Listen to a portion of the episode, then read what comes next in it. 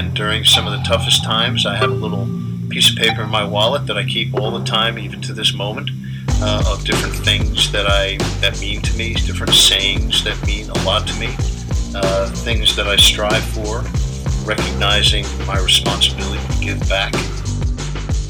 Reoccurring mantra I got into in college where I would just say, I'm going to break the mold.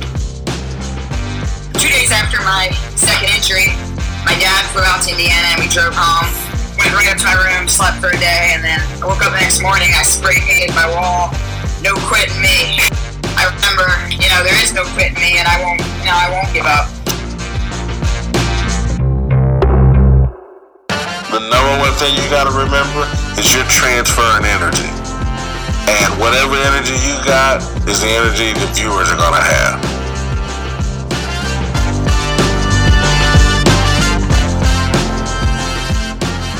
You are listening to Intentional Performers with Brian Levenson, where we talk with experts of craft about their journey and what they have intentionally done to be their best self. As we talk with them, the hope is that we uncover intentional gems that you can use in your life. Now, let's kick it over to Brian to introduce this week's guest.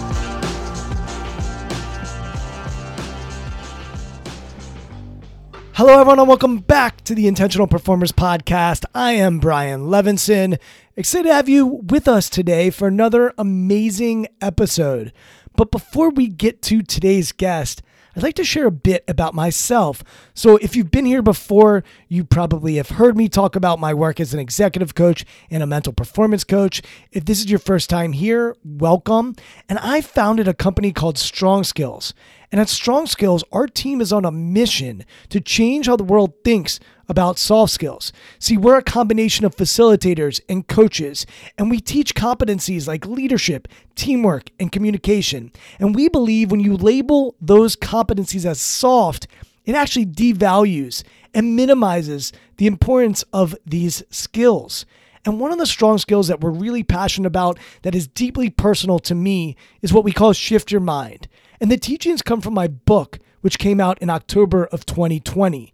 If you enjoyed today's conversation, you'll notice that we talk a lot about the power of curiosity and also the power of polarity. So if you enjoyed today's conversation or any of our past guests, then I know you're going to love the book. You can head over to Amazon or anywhere books are sold to purchase, and you can even listen to the audiobook via Audible. Thanks to all of you who have already purchased, and I truly have been overwhelmed by the response the book has gotten so far and this podcast. It means a ton when I hear from you that you are enjoying these conversations or that you've enjoyed reading the book. Lastly, if today's episode sticks with you, if it resonates with you, we really would appreciate it if you went over to iTunes and wrote us a review. I can't tell you how much it helps us expand our reach. People find us through iTunes reviews, and it does impact who finds us and who continues to listen to these conversations. So, thank you all for continuing to share these intentional performers with the world. Hopefully, it's making an impact to you and people in your network and in your community. Now, to today's guest.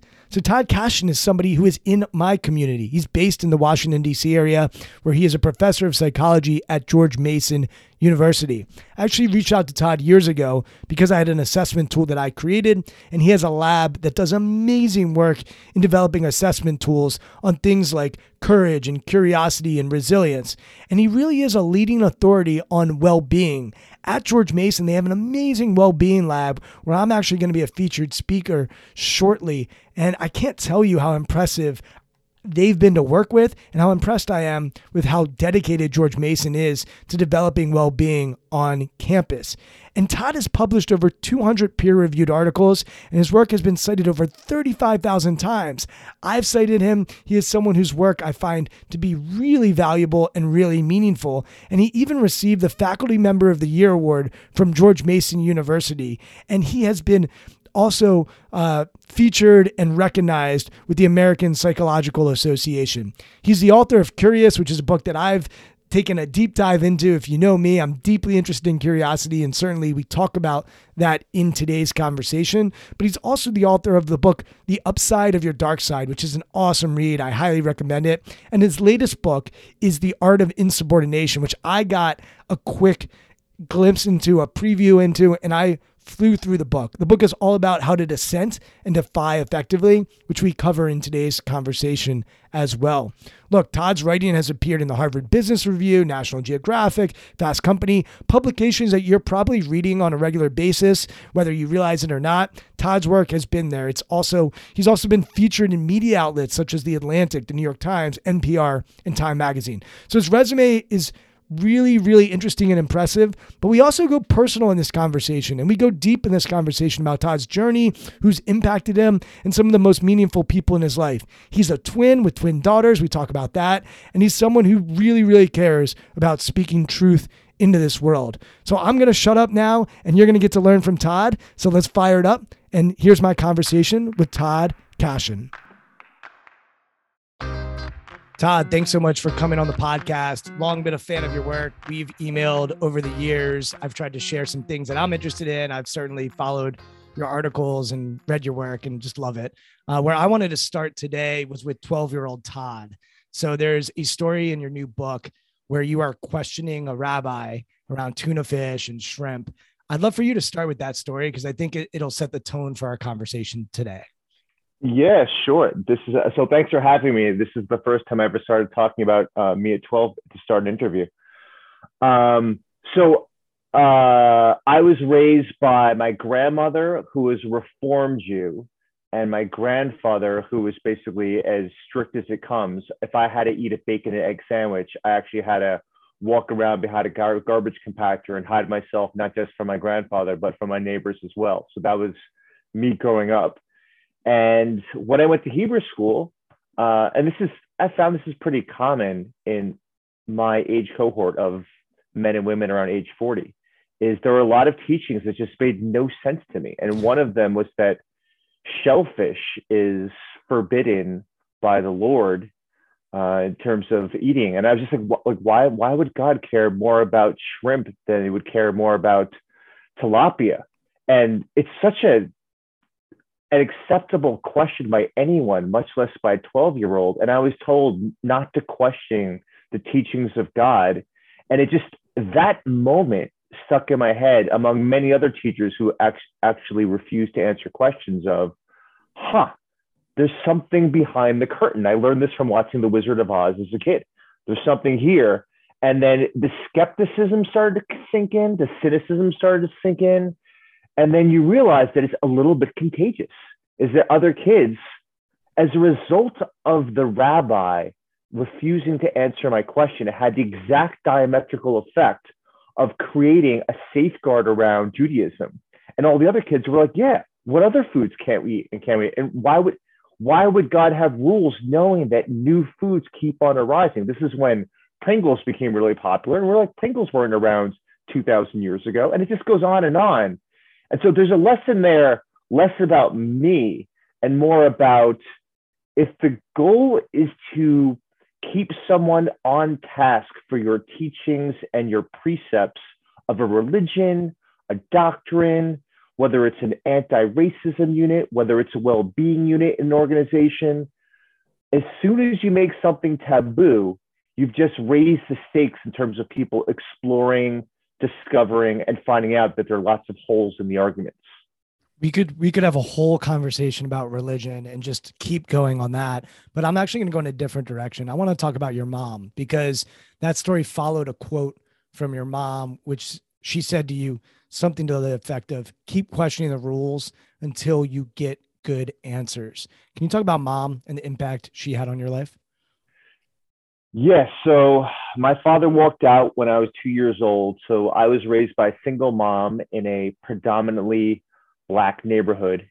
For those that are familiar with New York, this is on the edge of Uniondale and Hempstead. So it's even now it's it's over 90% black neighborhood. So it's it's a little bit of the inverse. You have to code switch as someone white as opposed to being a person of color and have to code switch in a predominantly white neighborhood.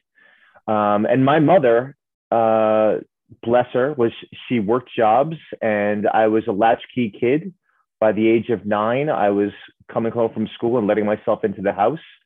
And she was really big of you don't have a male role model to figure out how to be a man.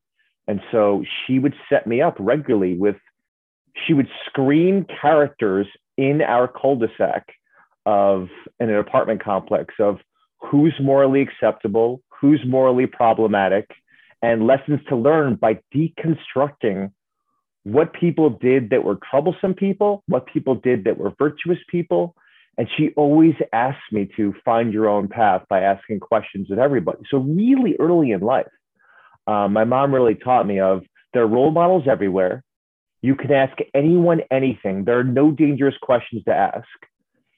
And you can discover in the most efficient way possible how to navigate the complexities of the world by talking to people who have done poorly or have done effectively, even in a rough, tough neighborhood, such as you know Uniondale and Hempstead in, in New York.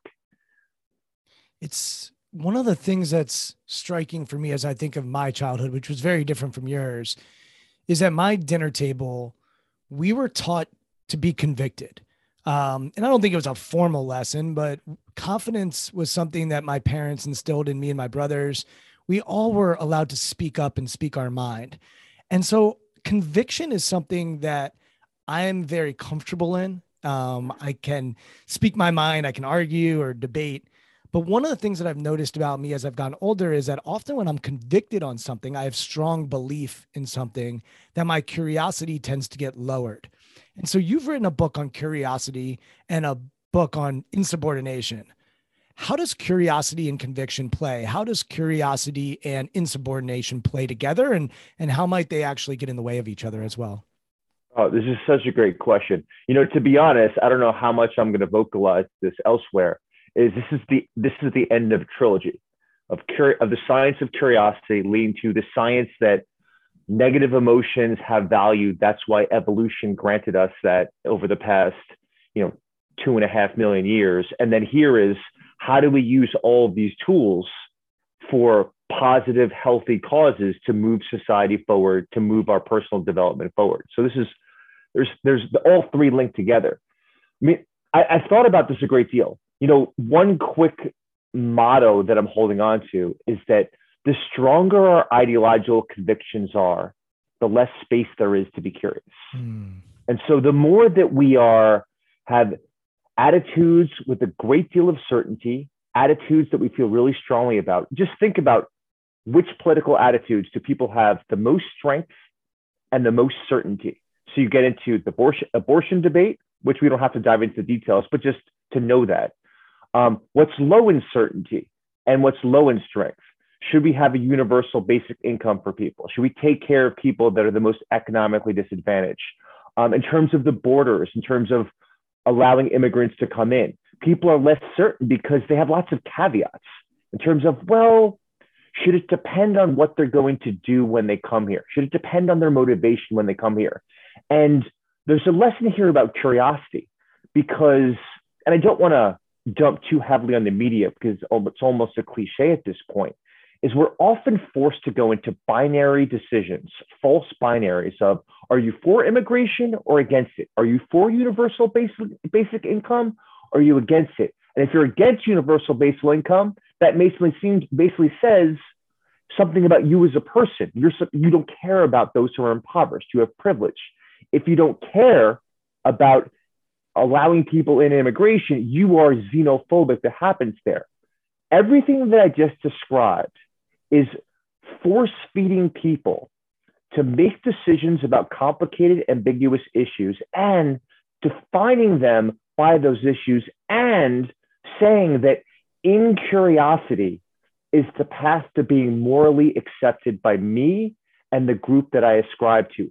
Everything that's moving in the direction of political conversations is towards being more incurious and asking people to be incurious because curiosity makes you find flaws in people's arguments. And if you have attitude certainty and strength, the last thing you want is to show that, you know what, you don't have an absolute understanding of an issue because very few of us have that expertise.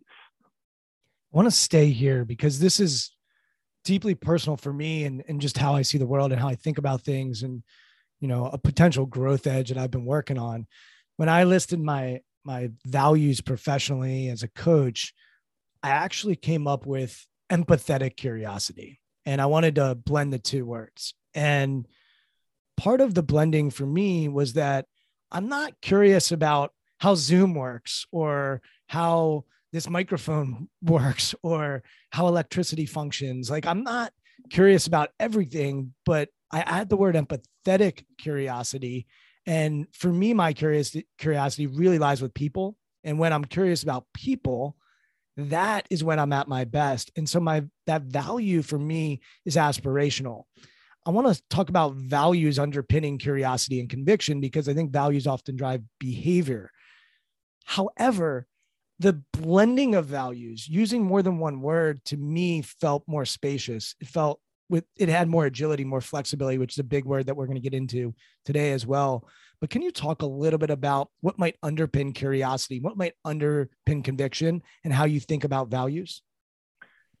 Yeah, there's a lot there. First of all, um, I love what you're doing.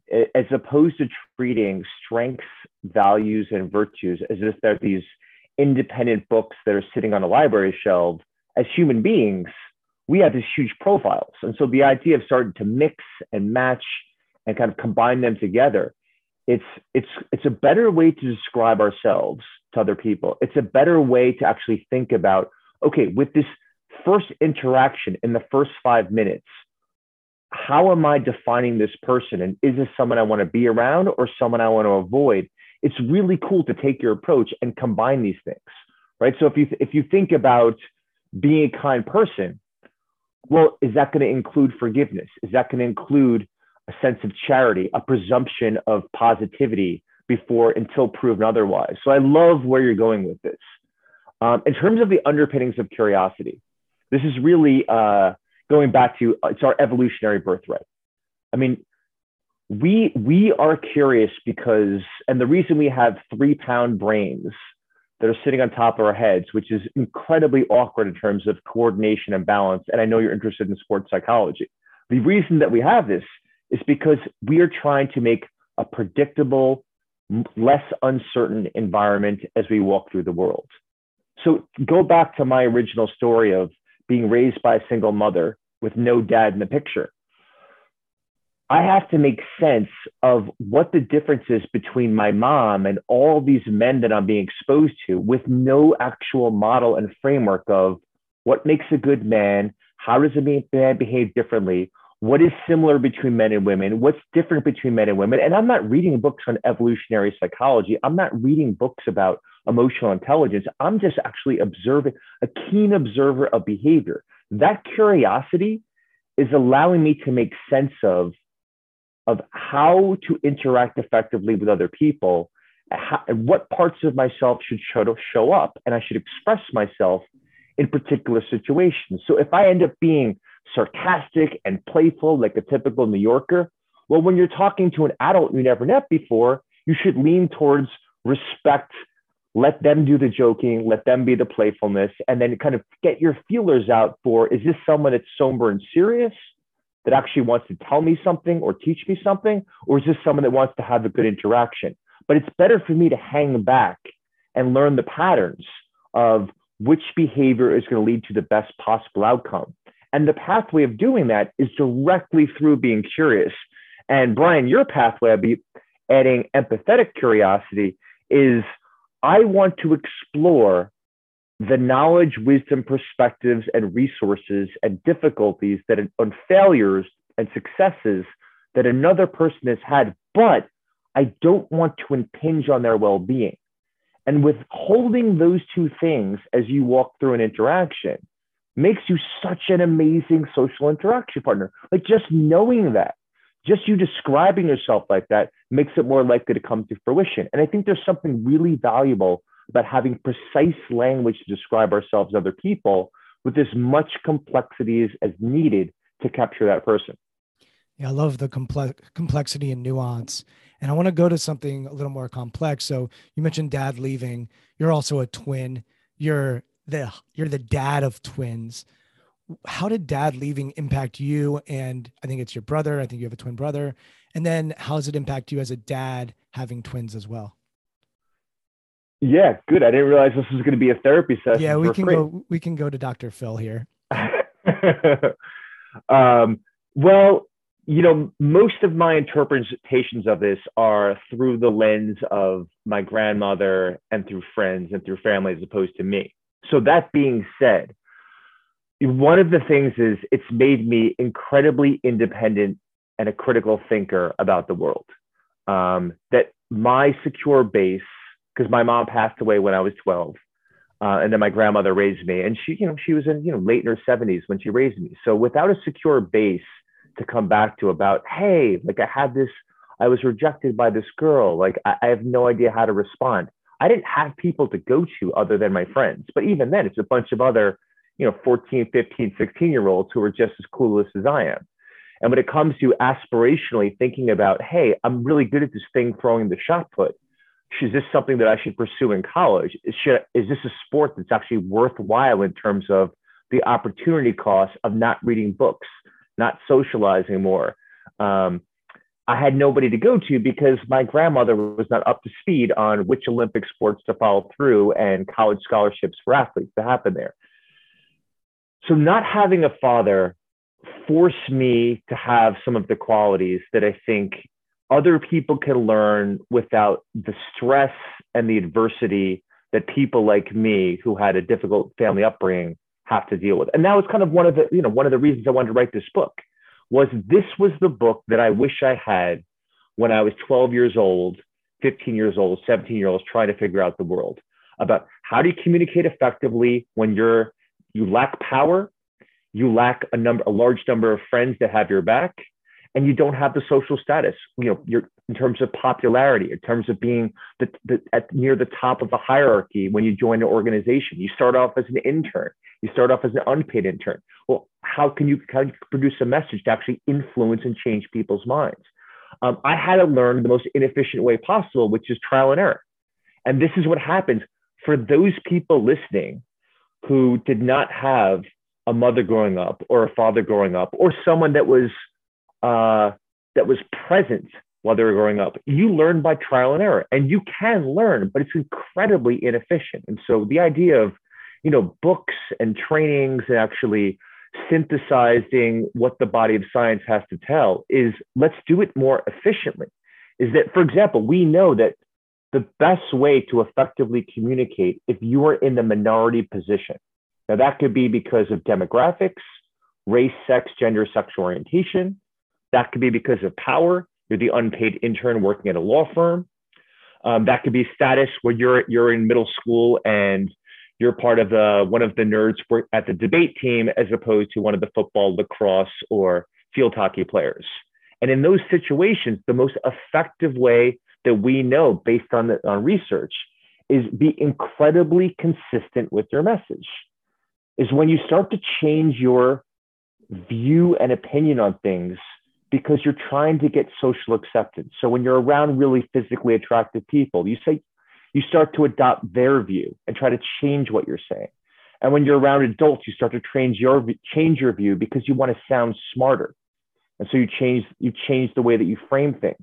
All of those makes your appeal less persuasive because it's it's basically saying is that not only am I not going to listen to you because of your status, power, and lack of social support, but you don't even have the sufficient conviction that you actually can stick through it with a little bit of criticism and a little bit of people who are yawning and are bored when you're talking. All right, so Todd, consistency Todd, is key. Todd, I want to jump in right there because now I'm I'm really curious about this. Let's use politicians for example. When they change their mind, they're labeled flip floppers but how do they know when to be convicted and stay with something and to say you know what? I was actually wrong and now i see something differently because i was curious. So it sounded like you were saying when we're doing it for just others acceptance or to be part of the group or be cool or just for reasons that are not about the right thing to do we can run into trouble. But we have to be able to know when to be convicted and when to stay with something and when to still be convicted and, and still be open to curiosity. How do we hold both of those at the same time Right. So taking taking your idea of combining two phrases together, the real the real aim is flexible consistency. Mm. And what that means is where can you make small concessions? Now, where should those concessions be if you were a politician or anyone trying to change people's minds? There's basically two tests that you are being tested on as soon as you walk into a room to speak or virtually just imagine kind of you're appearing on Twitter or you know Instagram or, or Facebook. So the first test is are you a member of the group? Are you a good group member? And so when you're a politician, it's you have you have to basically showcase that you have a track record, a behavioral track record that I am one of you guys, right? So there, you know, you could list down all the legislation as a conservative that you actually supported in the past. You could list down the same thing if you end up being a liberal that happens there. Um, whatever it is, you're sh- if you're if you say you're from New York, when Andrew Yang ran for ran for governor of New York, he failed the you know the group the group member test. He wore a New York Yankee hat, and a bunch of people in the audience asked him, "Hey, who's your favorite Yankee player?" Wait, but mm-hmm. what about ten years ago? He couldn't answer the questions, so he so he had the hat, which was the proxy of being a really good group member. But he basically showed you're not really a New Yorker. Like you don't know who Don Mattingly is. You don't know who Reggie Jackson is. You've never been to actually Yankee Stadium. You haven't even been to Shea Stadium. So he failed. That's the first question. Are you a good member of the group? The second one is, is what you're going to say harm the viability of the group? So this is about, gets back to something you said before. People want to know in the audience, and it can be an audience of one, just your best friend or just your romantic partner is this going to spark more fear and threat than opportunity and intrigue? You want to spark curiosity. So this is so the test is basically showing is that what I'm going to say to you as a good group member, this is what it's going to contribute to the health and longevity of the group. And if politicians followed those two paths in terms of am I a good group member? Is this going to increase the viability of the group? then you would see more people describe them as someone that evolved as opposed to someone that's a flip flopper. There's there, what's coming up for me is combining them so I can have conviction in my curiosity, right? I I believe in X, Y, and Z, and I'm curious to get your view and your perspective in a genuine, authentic way. Because part of what you're talking about, Yang, is he lacked the authenticity in that community, um, and then lacked trust. And you know, when I I do speaking sometimes, I know you do a lot of speaking. When I get feedback, it's never Brian was really polished. It's always like, yeah, you know, I enjoyed it. He was genuine, but not necessarily polished. And I've gone back and forth. I'm like, does polished matter? for me and i'm not a professional speaker so i kind of go to no I, I, think it's okay and and so I, I go back to that idea of instead of thinking of is it conviction or curiosity perhaps it's I need to have conviction in my desire to do the right thing and have and believe in people and maintain that curiosity even while I'm convicted. Because sometimes if I'm just convicted I have blind spots. I'm only seeing one side of a story and I I lack the empathy to understand where someone's coming from. Yeah. You know I really like the term consistency over conviction because it mm-hmm. shows us that the message is the same but I'm going to, I'm listening to what you have to say. I'm, I'm adopting your criticisms. I'm taking them in and I'm responding to them regularly. But the message, the message hasn't changed. I'll give you a concrete example of this. Um, I have a next door neighbor. We've, you know, like many people of the past two years of COVID, my social interactions have involved a fire pit outside with a bunch of neighbors six feet apart. And my neighbor is a very ardent Christian, and I tend to be I tend to lean towards uh, atheism and being a, being a free thinker. And we've always he loves talking about religion, so we talked about this regularly. And he is we are on opposite ends of the abortion debate. And as we talked about this, he said he said here's here's the thing. You see how many he has, so he has six kids. And he's happy to have as many kids as humanly possible because whatever God gives him is a blessing that happens there. He has all of his kids in his family multiple times per year go to orphanages. He gets all the clothing from, from people within five mile radius in the community and brings it there. But he brings it there and asks them what else they need. Um, he's helping basically those kids in orphanages um, find good homes to go into. So I've always said to him this you are so consistent. Your everyday behavior and even how you teach your kids is so aligned with how you care about children in society, not just before they're born, but after they're born. I can never argue with you or disagree with you or other than support you for where you stand on this issue. It's because of that consistency that even though we, we disagree, I have tremendous respect, value, and love for him as a person. And I think this is this is where we get into problems is we find out where people stand and we don't collect information with that curiosity of to what degree is your everyday life tend to be aligned with that issue. And so that's where you find the holes where people are looking like, aha, you say you like it, but you hired an illegal immigrant. So clearly to, to basically, uh, you know, serve and clean your house. So you're actually pro-immigration, not anti-immigration. But we're not listening to the big picture because we didn't ask them, well, what's the reason that you hired them? Because I met them through a friend, I trusted them, I heard about their family story. She's suffering from stage one cancer. She's trying to collect the money in case it gets worse. All of a sudden, the story is so much more nuanced that this it's no longer one issue, and most things aren't one issue. And I think if we allow people the space to, to give a full interpretation of their motivations and multiple rationales for why they do the things they do, and really have the assumption of positive intent until proven otherwise, we would have more civil discourse and less toxicity in society. Yeah, I think the thing I struggle with is when are we proven otherwise? So, all right, I'm going to give someone curiosity. Let's use January 6th, the, the Capitol, as an example, right? Like, for me at least, um, I'm a Washingtonian, like you're a New Yorker. um, and when I saw that going on, I was like, I'm going to go down there and defend my city um, and, and, my country. I never served. I it was look. I I was at an age at when 9/11 happened, also living in this city when the Pentagon hit, where I felt something similar. I felt something similar when the sniper um, was was shooting random people in our in our area uh, in 2000, I think, uh, two that was, and and so like I felt convicted to to go defend um, in that moment, I wasn't curious. And so I think one of the things that a lot of humans struggle with is we do need people to be consistent with their beliefs and stand up what they believe in if they're going to be insubordinate, if they're going to change the world, if they're going to disrupt the world. They need to believe in that their idea despite what society might be saying. And perhaps in those moments, curiosity won't serve them. And so I think a struggle for me is to figure out when am I going to use that confidence or that belief or that consistency of morals or values that I believe is good inside of me.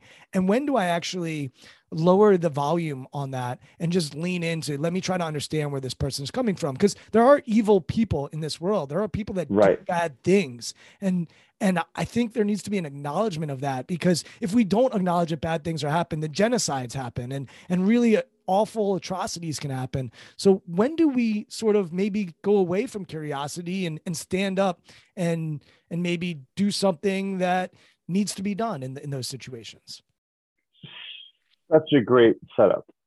Uh, so think about it like an equalizer, which is already antiquated because most most computers and right now at this point um, don't even need to have one.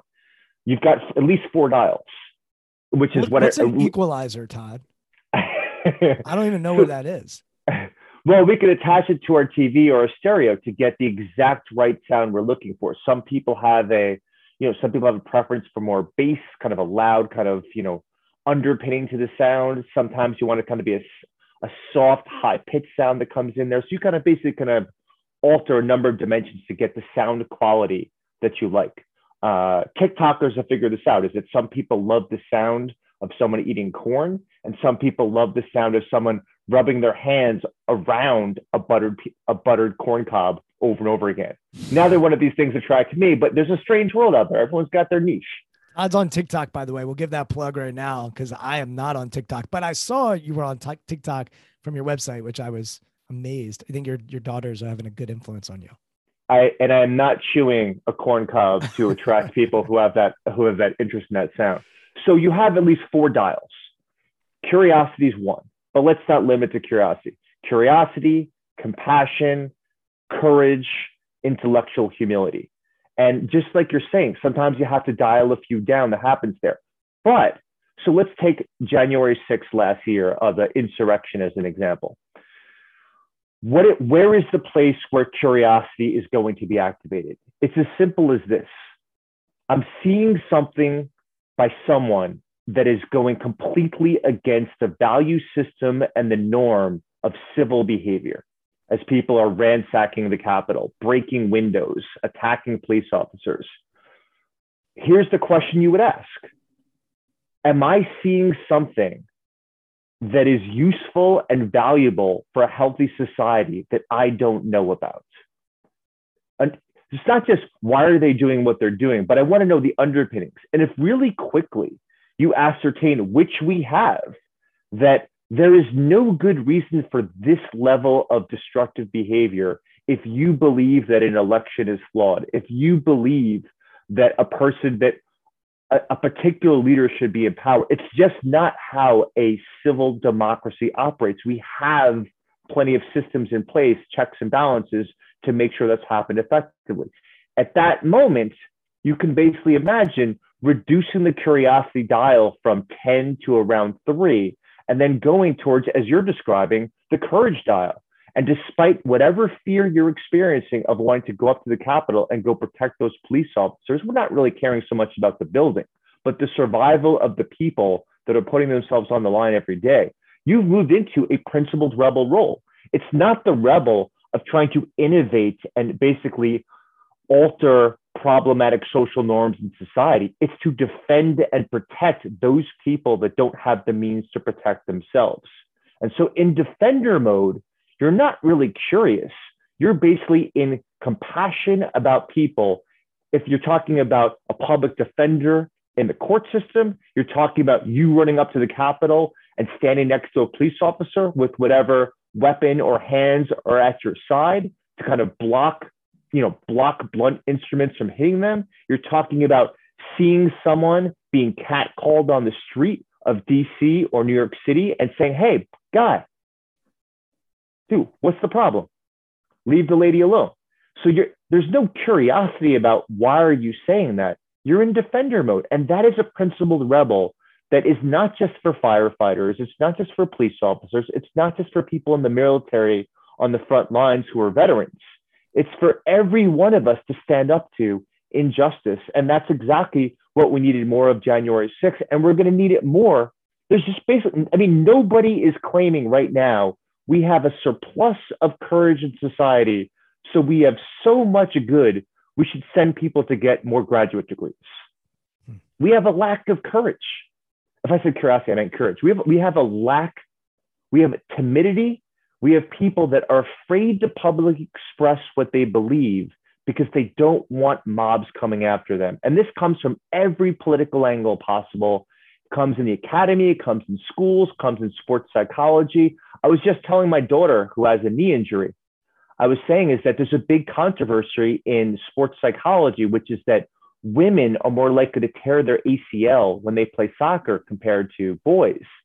And there's a big rift about is it really about about women's bodies or are they being evaluated differently by radiologists and by you know orthopedists that happen there and this huge rift comes from a place of we shouldn't treat men and women differently but if women and men's bodies are differently physically and there's it's easier for wear and tear in the ACL well to protect women athletes we need to be doing something differently we have to be able to speak our mind, even though we're getting into the, the, the sex and gender debates here.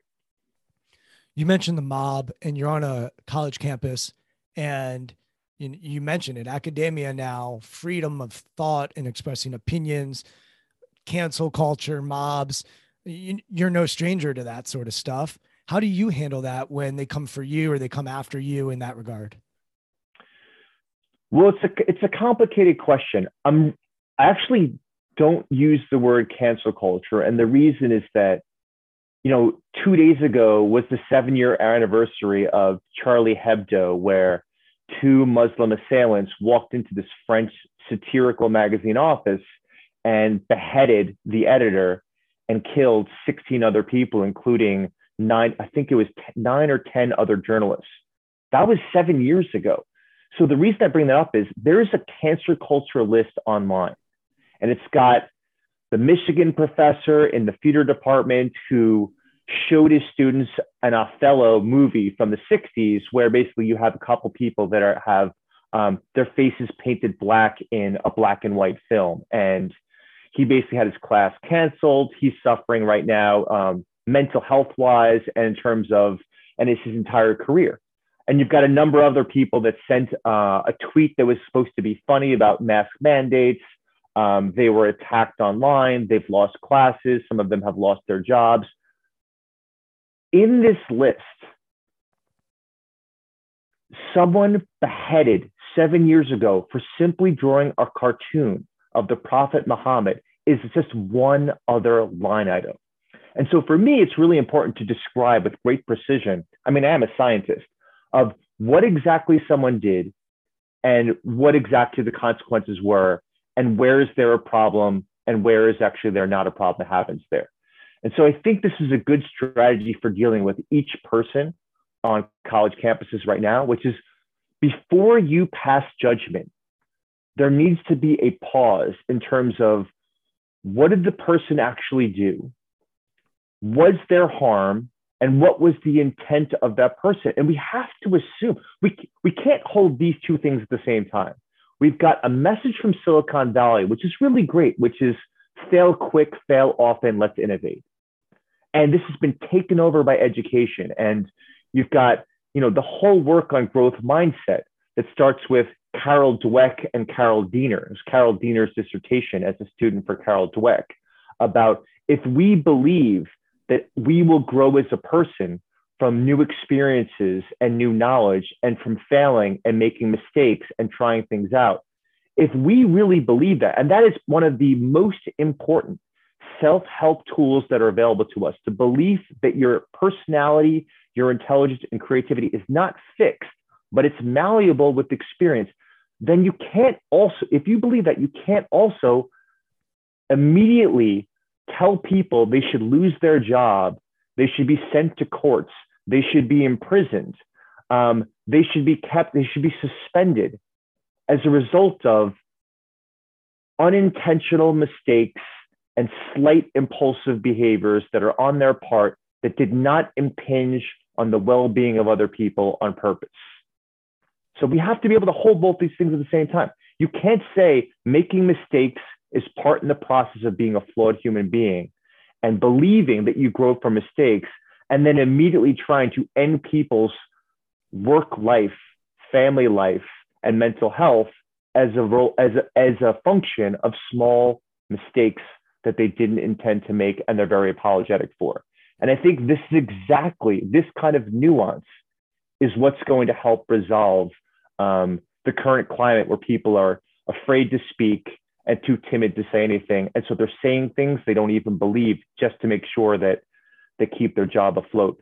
That's not, that's, that gets in the way of educating people how to think and educating people to think about both sides of different issues. We're both located in the DC area, and I'm located right by NIH.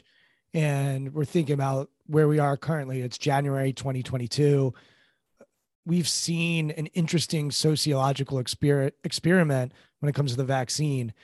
As a scientist, as someone who's in the lab researching human behavior, what did our government or, or even our doctors get wrong about how they were communicating the vaccine to our uh, society? Even a lot of the scientists have said we underestimated um, the dissent that would take place when it comes to vaccine as you're sitting back and you're observing this and you're noticing it what are what how, how do you think about that so many mistakes in terms of health communication that hopefully they're learning from but as we just saw they just made a mistake less than two weeks ago in terms of you had some members of this of the CDC say we should cut the quarantine down to five days, and the reason was not because of objective medical information about having a virus that's transmittable, but because there aren't enough workers available to fill all the places to get goods and services. Well, you, now you just you moved away from objective medical knowledge, which is what we've been focusing on as the primary message of what we should do about COVID, to capitalism is so important that we are going to, we're not going to explain why it's five days over 10 days, but just we're going to give you just this one rationale, which is capitalism requires workers. And if we cut it in half, we can keep things running and the supply chain problems will be reduced. Well, what does that have to do with diseases? What does it have to do with physical health? What does it have to do with people with, you know, immunosuppression difficulties that happen there? So these kind of messages where you mix, you mix domains and you take something that's supposed to be objective and you insert very clearly a subjective decision about what you value. I care about retail offices having enough people. Well, now all of a sudden, it's not a surprise that people are now moved from skepticism to cynicism about what the government has to say about vaccines and about and about what people should do to not just improve their health but help the health of their fellow citizens. Basically you know brian's compassionate curiosity. And this happened previously. We should have learned our lesson. So simultaneously as covid transmiss- transmissions were um, you know running amok in society you had a bunch of people in the cdc say as people were you know having uh, the moment of racial reckoning where people were going on the streets in large groups to defend the rights of marginalized communities, which is incredibly virtuous, valuable, you know, important. But you can't hold both these things at the same time. You can't say it's a good thing to have groups outside fighting for civil rights as COVID is running amok, an incredibly transmissible, deadly disease. That raised skepticism and cynicism. We should have learned our lesson, and it appears to be we're not learning our lesson. Stay on task. Don't mix life domains in terms of civil rights and fighting for health and reducing mortality. And don't fight for capitalism and retail stores while you're trying to increase physical health and reduce mortality. And I think this is this is just the simplest surface level communication problems that have occurred there. I also think the difference between a flip flopper and someone who changes their mind is also the ownership and the explanation. And to your point earlier, like we're all going to make mistakes. And the leaders that I like to follow are the ones that can look into the camera or look me in the eye and say, hey, here's why I screwed up. Here's what I've learned from my mistake. And here's what I believe now. And this is what I believe in. And this is why I believe in it. And I could be wrong. Um, does that does that resonate with you? Does that land with you? Because I'm still trying to really get clear on the flip flopping versus someone who changes their mind, which is probably needed um, for all of us in society. Yeah, the best way the best way to move away from the pejorative term of being called a flip flopper and to move towards the virtuous act of constantly growing and evolving is to be as objective as possible in doing a a a problem audit of where you made mistakes before. I love what you said. So just take the example I just used before because we're on that, right? So, and, and I don't think there's, it's not even controversial. The idea that being in a group in close proximity to other people with or without mask increases the transmissibility of COVID 19 and saying, but we're going to let, we're going to give a get out of jail free card if you're fighting for racial justice or civil rights. That was a mistake. So if if if you had politicians involved with those decisions, and it was also epidemiologists as well that actually said it's okay, it's worth the cause. It would be great if they came out, as you said, in the months afterwards and said, you know what, we made a mistake. We mixed two areas together. Both things are important, but it was the it's the wrong timing for civil rights marches to happen there. Um, we support those marches, but not at the time of, of the transmission. Um, we're going to make sure to stay focused on just the objective medical information. And any deviation from that will explain why medically it's it's relevant and it's acceptable. And we should we didn't do it in the past, our apologies. Then you're exactly right. You what you've done is you have shown a level of intellectual humility with your statement. And you have shown that you have actually made a mistake and learned from it. And as a function of that, you have you have you have actually decreased the amount of uncertainty that I now have when I have to listen to news that comes from epidemiologists and politicians that make those kind of statements. And that's what people want. They want predictability. They want to reduce uncertainty. And so your job is to clarify how you how you increase both in the past and you're going to be more predictable and reduce uncertainty and things are going to be more morally morally sensible in your future statements. We've talked about how humans make mistakes. And so if we think of resilience as the capacity to recover from adversity or mistakes and and grow ideally, I love like a simple formula and we're going to we can talk about grit because I think it's an interesting word that gets used a lot in our world. But if you have grit, okay, passion and perseverance for long-term goals, Angela Duckworth's definition. And then there's this other piece, which I think you talk a lot about in your books, which is agility and flexibility. And to me, it's like, okay, we need to know, we need to have the grit to stay the course, to be, I'm gonna use that word convicted again, to do hard things. But we also need to be flexible enough to pivot, to adjust, to look for possibilities, to remain curious. And then if we multiply that by this growth mindset that you mentioned earlier, um, that's where resilience typically comes from. Then we can really recover from adversity. But I think our society has often said, no, just persevere and have the passion and just put your head down and keep going. And I think sometimes we miss the the flexibility, the agility, the ability to actually pick your head up. You said earlier to pause, to say, hey, why am I doing this? What is there another way? Is there a more efficient way? Is there a better way? Who could I bring with me? Who could I maybe include in this? Can you talk about agility and how that might play a role in resilience and, and in well-being as well?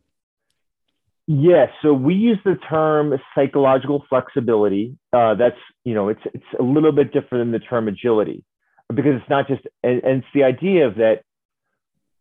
Well, there's three there's three there's three ways of thinking about psychological flexibility and why it's a nice sidecar to grit or perseverance is so one definition is the ability to pursue valued aims despite the presence of negative emotions, difficulties, errors, and mistakes that arise. I mean, this is just anyone learning anything. Right now, I'm in the middle of learning how to play pickleball for the first time because I've crossed the age of 40. So we moved from tennis, we moved from tennis and Greco-Roman wrestling and football to more less strainful sports. He says um, we. He says we. So everybody in here is probably wrestling and and doing that as well. I'm sure. I'm sure everyone listening.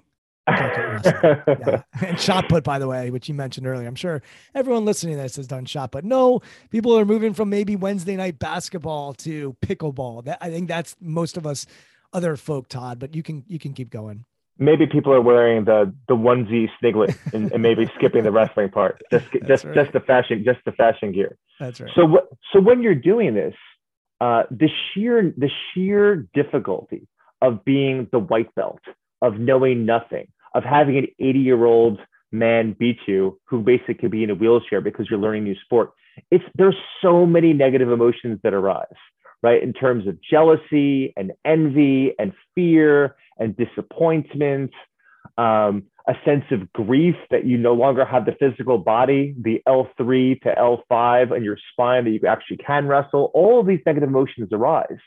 And psychological flexibility is the ability to either one of two things accept those negative emotions and keep working at whatever it is you're doing and enjoy playing.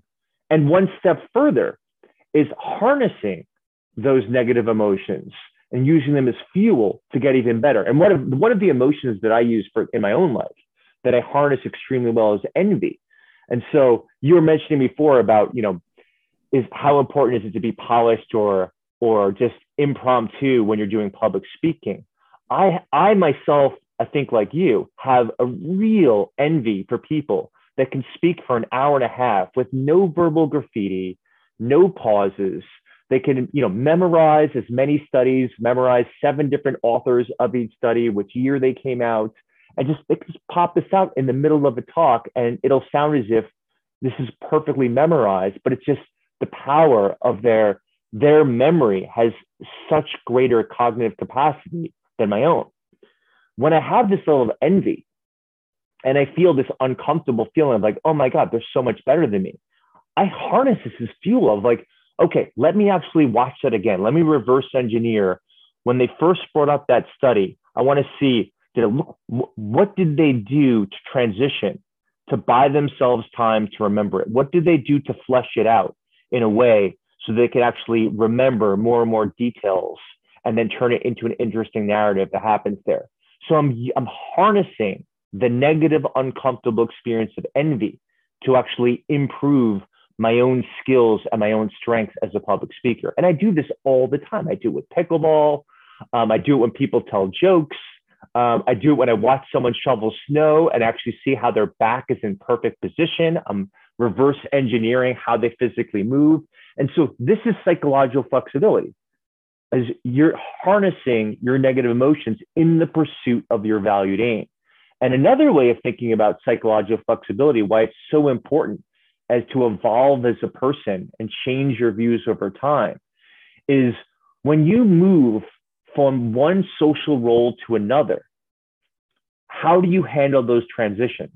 And so, you know, many of us who work outside of the home and have a family or even roommates that are actually living with us, when you come out of the office, there's something you have to do psychologically to switch from being from being a leader or being a worker or whatever is your profession, you know, from surfers to editors to architects, and then coming into the person that's just friends with the people that you're living with, a parent of the people, of the little people that you're taking care of, or a partner of the people that you're in a romantic relationship with, you have to switch roles. And so there's something to be said about psychological flexibility, which is to bring closure to the story of what happened in the workplace, to take that pause and think about how do I want to enter into the situation to get the best possible outcome of what of what I hope to get and how I want to be. Not what I'm expecting from other people, but how do I want to be? Do I want to be compassionate? Do I want to be a good listener? Do I want to ask questions about how their day went that happened there? Go in with that intention before you open that door. That's psychological flexibility as well, is transitions between our different life roles as opposed to letting those life roles merge so tightly together that we feel as if we're not on top of being a parent, we're not on top of being a worker, we're not on top of being a lover, we're not on top of being, you know, a son or a daughter. We're mixing all this together and we're just walking around burdened, stressed, and burnt out. It's so good. Anyone who's been around psychologists, the old adage is that psychologists don't always make the greatest parents, which is counterintuitive. But I, think when people work with other humans and try to help other humans, they need those transitions because your kid doesn't want a psychologist. They want a mom, they want a dad. Your your spouse doesn't want a psychologist. They want a husband, a wife, or what have you. And for me, I can relate so clearly to this because I used to have an office. So I would go to my office and I, I got my office once our first was born. And so he was born. I go, I can't work from home anymore. So I got an office. It was as close to my house as possible. And I'd walk through the door. Then we had our second kid. And I'd walk through the door, and my kids would come running up to me and say, Daddy's home. Daddy's home. And for me, that was a transition. They're literally calling me daddy. You know, it's not Brian, it's not coach, it's not anything like that. It's daddy. And I'd like to think I did an okay job at, doing that job. Uh, I still got a long way to go, which we're going to get to in a minute here um, when the pandemic hit, I started working from home. I actually got rid of my office. And now I work on the third floor of my house. So I walk down the stairs and my kids, I'd walk down the stairs and there was nothing. And I would just, transitioned. and so I actually coached my kids, which I don't always do, but I was like, guys, when I walk down the stairs, can you give me a daddy's home and run up to me? This is selfish on my part, but it also helped me transition. So now when I walk down the stairs, they come and run up to me and say, Daddy's home, and they give me a hug. And honestly, it's a good reminder. I, I almost like take a breath out and just I'm like, all right, let's be present, let's be there for them as best I can. But I also will admit, like one of the challenges I've had, which we were talking about before we hit the record button, is my daughter um, who, if she's listening to this down the road, you are an incredible human and you're do amazing things in this world. And you, your, your favorite word is often no. And she's very defiant and she is absolutely a dissenter. And we, my wife and I, have been aware of like there are some qualities in here that is going to make her a badass woman, and she is going to change the world and disrupt the world in such a beautiful, amazing way. But at five, when we want you to go to bed, you're not helping us out. When you say no, when it's time to eat your dinner and you're saying no, and it's time to go somewhere and you're taking forever, like it makes things challenging as a parent. So, can you talk about raising kids and how we can make sure that we don't necessarily squelch those dark sides, so to speak, those emotions that might make it harder to parent them, but that might help them in the future become a great leader or a great performer or just a great human in our society to make a positive impact. Talk about parenting and, and what you've witnessed and how you think about that. Yeah, um, thank you. This is definitely one of my favorite topics raising three daughters, um, twin 15 year olds in a few weeks, and then my nine year old. Um, I just want to go back and and uh, bold and italicize. I love what you described about asking your kids to help you with the transition of going into daddy mode so you can kind of forget work. I love that. I'm actually going to copy you when I get off this when I get off this call. Well, Todd, um, it was also always the honestly, I love my work. Like I'm really fortunate. I I will probably be coaching people for the rest of my life. Like I, it's it's truly a, a, passion, which I know a lot of people don't have that luxury and have to work. Um, so I don't take that lightly. But regardless of how great my day was, walking through that door and having my kids run up to me would give me chills. It'd make me feel alive. And so it, it could be a good day, a bad day, a good moments, bad moments. There's all kinds of different things that happen.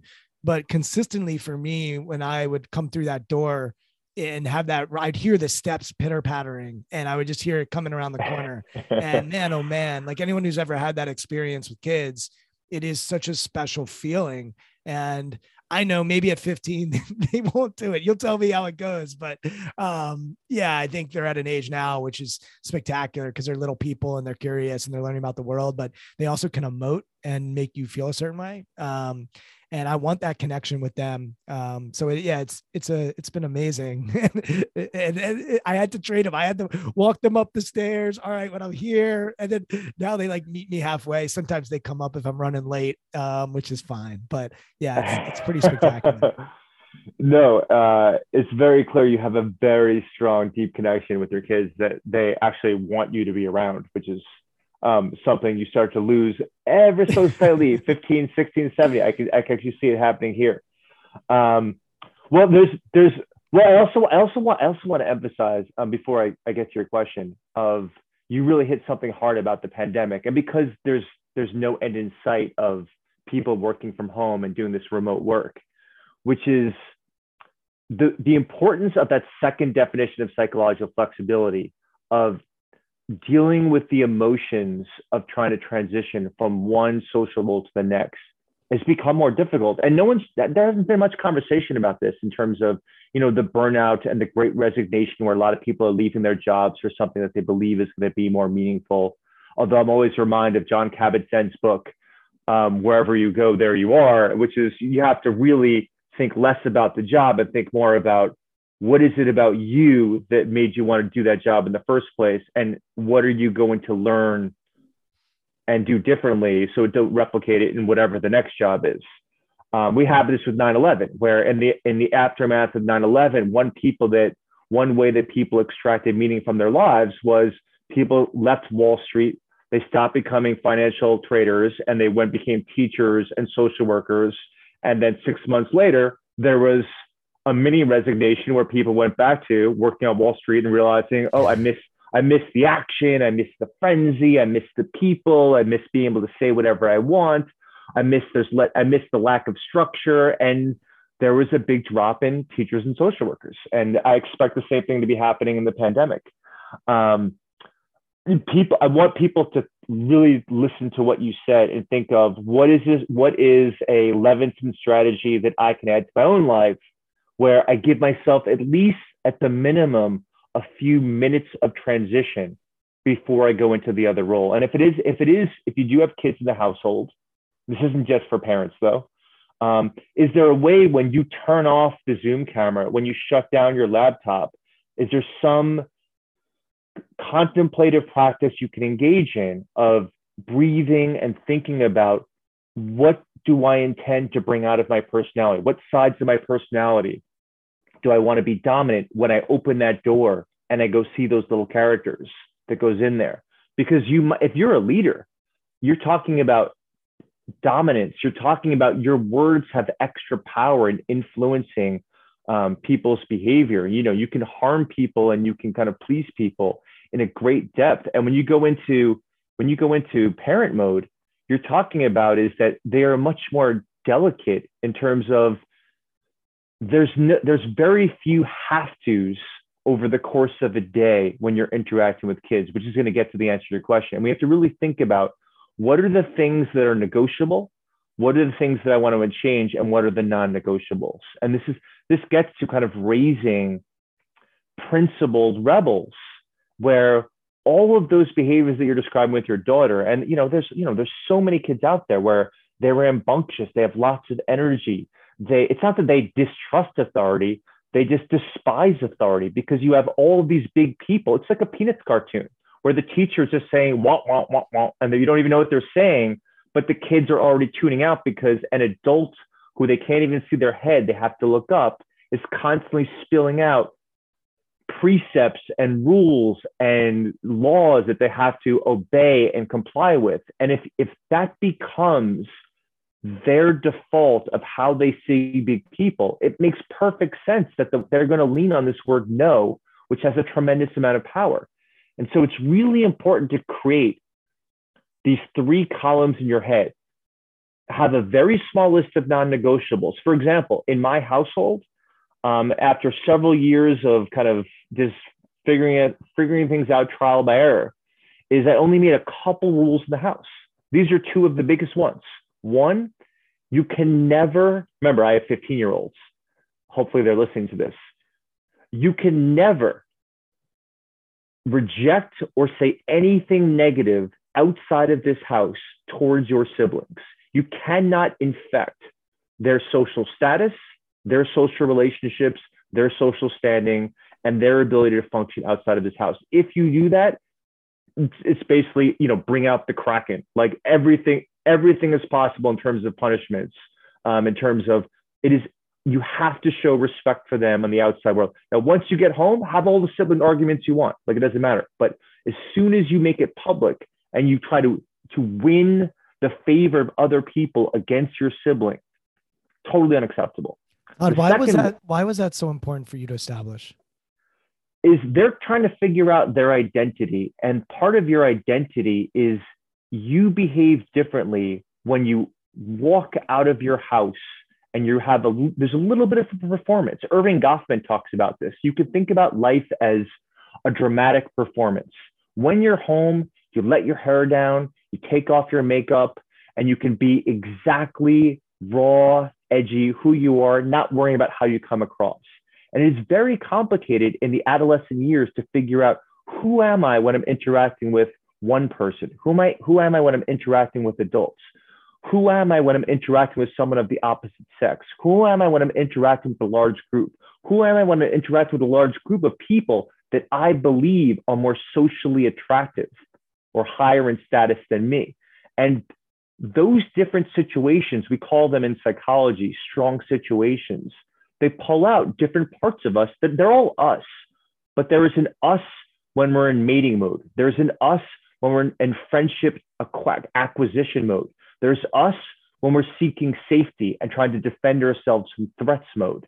There's us when we're seeking out opportunities and we're exploring potential rewards. There's a mode there. There's us when we're seeking generativity. We're trying to help other people. And when those different selves are activated and you're an adolescent, you are still learning of like, who is this person in mating mode, mode? Who is this person in seeking friends mode, maintaining friends mode? And so as soon as one of their one of your siblings attacks you in front of other people, you're bringing the home life off stage and it's infecting what their identity becomes. And I want their identity to be independent of their sibling rivalries and their sibling difficulties. And there was a number two rule. What was the number two rule? Uh, yeah, so the number two rule is maybe people can identify more strongly with, which is in the household, uh, when you walk out of a room, there should be there should be zero influence that you were there. So it's just a very simple rule: zero impact.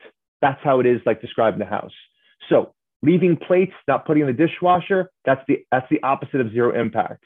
Uh, leaving things in the hallway that I could trip over, that's the opposite of zero impact. Um, having uh, baking cookies and then kind of uh, taking over the whole kitchen without seeing what, what anyone else is going to do over the next two hours, that's not having zero impact.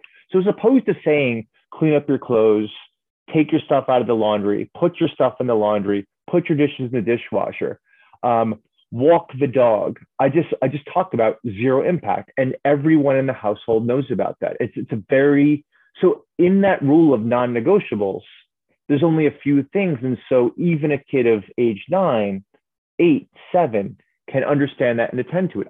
If I see a plate lying around, I just text one of my kids, zero impact, kitchen, and they know exactly what to do. That happens there.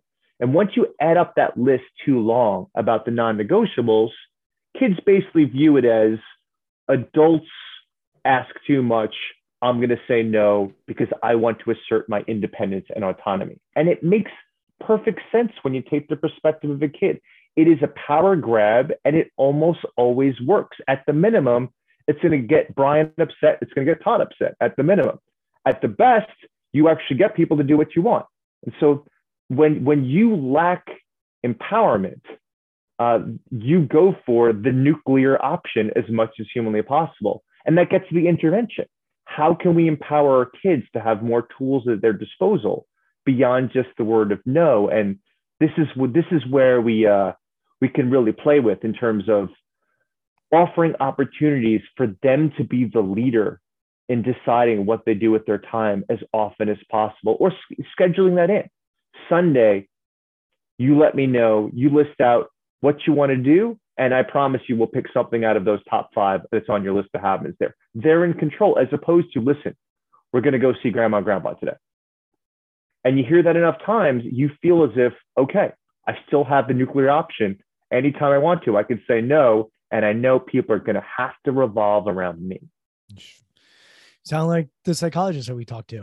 um, but uh, look, you're a twin, you have twins. I'm always curious to get twins perspective on nature and nurture. What, what's your what's your general perspective on nature and nurture?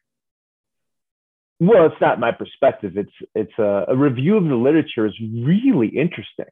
So let me let me sh- shock you guys with a you know with a couple of interesting factoids. For example, um, the genetic contribution to your political affiliation and your political views is about exactly the same as the genetic contribution to being an agreeable person and someone that's open-minded someone that's highly neurotic someone that's someone that's extroverted. It's about 40% of the contribution in a group to someone being liberal or conservative is due to genetics that happens there. Now here's here are some things that have um, very little contribution by what's called the non-shared environment. And the non so there's three things that contribute to n- nature and nurture. There's the genetic contribution, there's shared environment, and there's non-shared environment. And we know most of this from, from twin studies.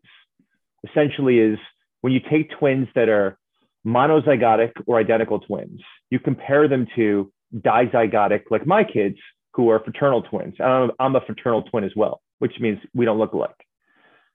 So we only have 50% of our genes in common.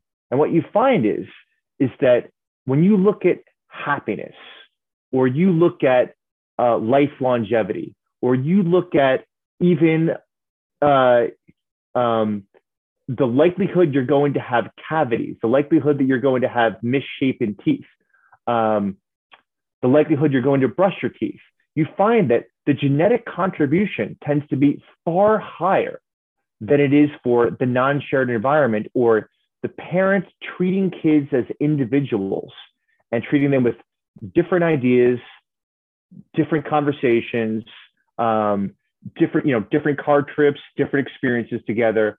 That contribution is quite small for most of the behaviors that we care about. Your kids' values, your kids' intelligence, your kids' happiness, and your kids' values. Um, very small contribution of what parents say and do individual to individualize their actions with each one of their kids. Awesome. Look, Todd, we we could chat forever and there's a reason I reached out to you years ago because I had this assessment tool that I was creating and you have a lab that does amazing work and you have tons of assessments that you can actually get. If you go to Todd's website you can download um, all kinds of different assessment tools that might help you gain self-awareness or you can use to help develop yourself or the people around you. Um, where i wanted to close though was i love reading the acknowledgement section of books. Um, to me it goes to probably that empathetic curiosity. I want to know who helped this person get to where they're at. And one of the acknowledgments in your latest book is around barry uh, who you labeled i think a second parent who recently died of covid can you talk about Barry and the impact that Barry had on your life? Yeah. So um, I got married 21 years ago um, and without a dad. So I've known Barry for 20 years before he died of COVID. And uh, he's, you know, they're, they're, they're horrible dads that are abusive and neglectful. They're bad dads that are just kind of too intrusive and intensive in approaching their kids' lives. There are okay dads, good dads, and then there are these icons. And Barry was an icon. He, he when he, when we had his Zoom memorial, I think two over 200 people showed up on that Zoom call. The call that was led by um, uh, his son was over two and a half hours long. Everybody over 200 people stayed on for two and a half hours listening to people tell stories about Barry. I mean, there was there was one guy from his elementary school. I mean, this is a guy, you know, 75 years old. Um, some guy came on who went to elementary school with him. He was telling a story that um, when he was in sixth grade, that Barry was attracted to this girl and he didn't know how to win her because he he didn't view himself as that physically attractive, and so he thought maybe sports was the ticket to winning the girl. And he basically paid all the other guys on the basketball team in sixth grade to get the ball and then he would sit right by the basket and then they'd throw it to him and then he would score points. And he got like, you know, I think he got like 28 points during the game. He did absolutely nothing, no defense whatsoever. And then, you know, it was all kind of to impress this one girl. I mean, this is, he was just, he was a character. I mean, just people loved him. He like, he, um, you know, took his kids to Africa, took like uh, refinanced his house about six times, all for the sake of having really cool experiences with his family and going on camping trips and um, going to Australia. And uh, yeah, I mean, he, he basically taught me about not treating anyone younger than you as if they are little people, but they are big people with big minds. And when he would hang out with my my kids, his grandkids, um, he would sit there and play video games with him on an iPhone in his 70s. And he didn't treat them as if they couldn't learn the rules of complicated role playing games. Uh, he talked to them like he would talk to me. And uh, it's something that I really held on to, which was assume everyone is incredibly intelligent. And that includes young kids. And so young kids flocked to him because he was so funny and so playful. And he treated them as equals. And there's and there's something about that that beautiful nature of walking through the world, treating everyone that's different from you as they are your as they are your equal, um, especially kids. That is such a great way to approach kids, grandkids, and you know just little ones that live in your neighborhood. And I've I've really adopted that. It's like when I talk to kids, I don't ask them how school was. I, I I'll talk to them about whatever I was just reading in the newspaper or whatever TV show or documentary I was just watching, and then they almost always have some bizarre questions and contributions that makes me think about it differently because you know these are kids that are like nine years old or 11 years old and i'm watching a documentary about the um, the satanic witch hunt, where the assumption in the 80s, where people thought that there was satanic rituals in daycare centers. And I would talk about this. I was like, hey, I was just reading this book. I'm like, do you ever think that maybe, um, you know, there are Satan worshipers that are in your daycare? And they'll be like, what's who's Satan? And then I'll mention who Satan is. And they'll say, like, like, is Satan God? I'm like, no. And then I'll talk about that. And, and then we'll just go on and on. And it is such fun conversations if you just allow kids to allow kids entry into your mental world of what you're cogitating about.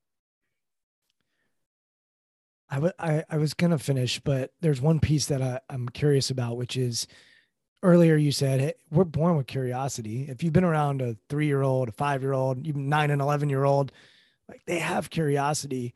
And yet a lot of our systems are set up to know the answers to things. You take a test, you're supposed to know the answers. If you don't get them right, we move on to the next one. You get your grade, you know, keep going. What can we do as a society to um, embrace curiosity, to um, encourage our adults or our leaders or our employees to go toward it? What do we need to be doing to increase the curiosity to the levels that maybe a lot of us had it when we were younger? That's a, a whole hour. So let me offer one. We and I do it over a fire pit in a, in a yeah. yes, yes. Um, let me off, let me offer one suggestion of many in my head. Uh, mental simulations of alternative possibilities is an incredible way to increase curiosity in the classroom, for athletic trainers, in the workplace, trainings about diversity, equity, inclusion, trainings about well-being. And I'll give you an example of this. You know, I can meet with my, I run the well-being lab at George Mason University. And when I meet with my research team, you know, sometimes I'll ask the question, how would we do this differently if we only had two weeks? Um, if I'm working, if I'm working with my co-author, working on my next book, I might say, if we find out that three other people wrote a book on the same topic, how is there a place for us to write this book? And so without even without even looking, or we might say, you know, um, let's assume that all of our readers are going to are going to have no no greater education than eighth grade. How can we communicate the story? How can we communicate the scientific study?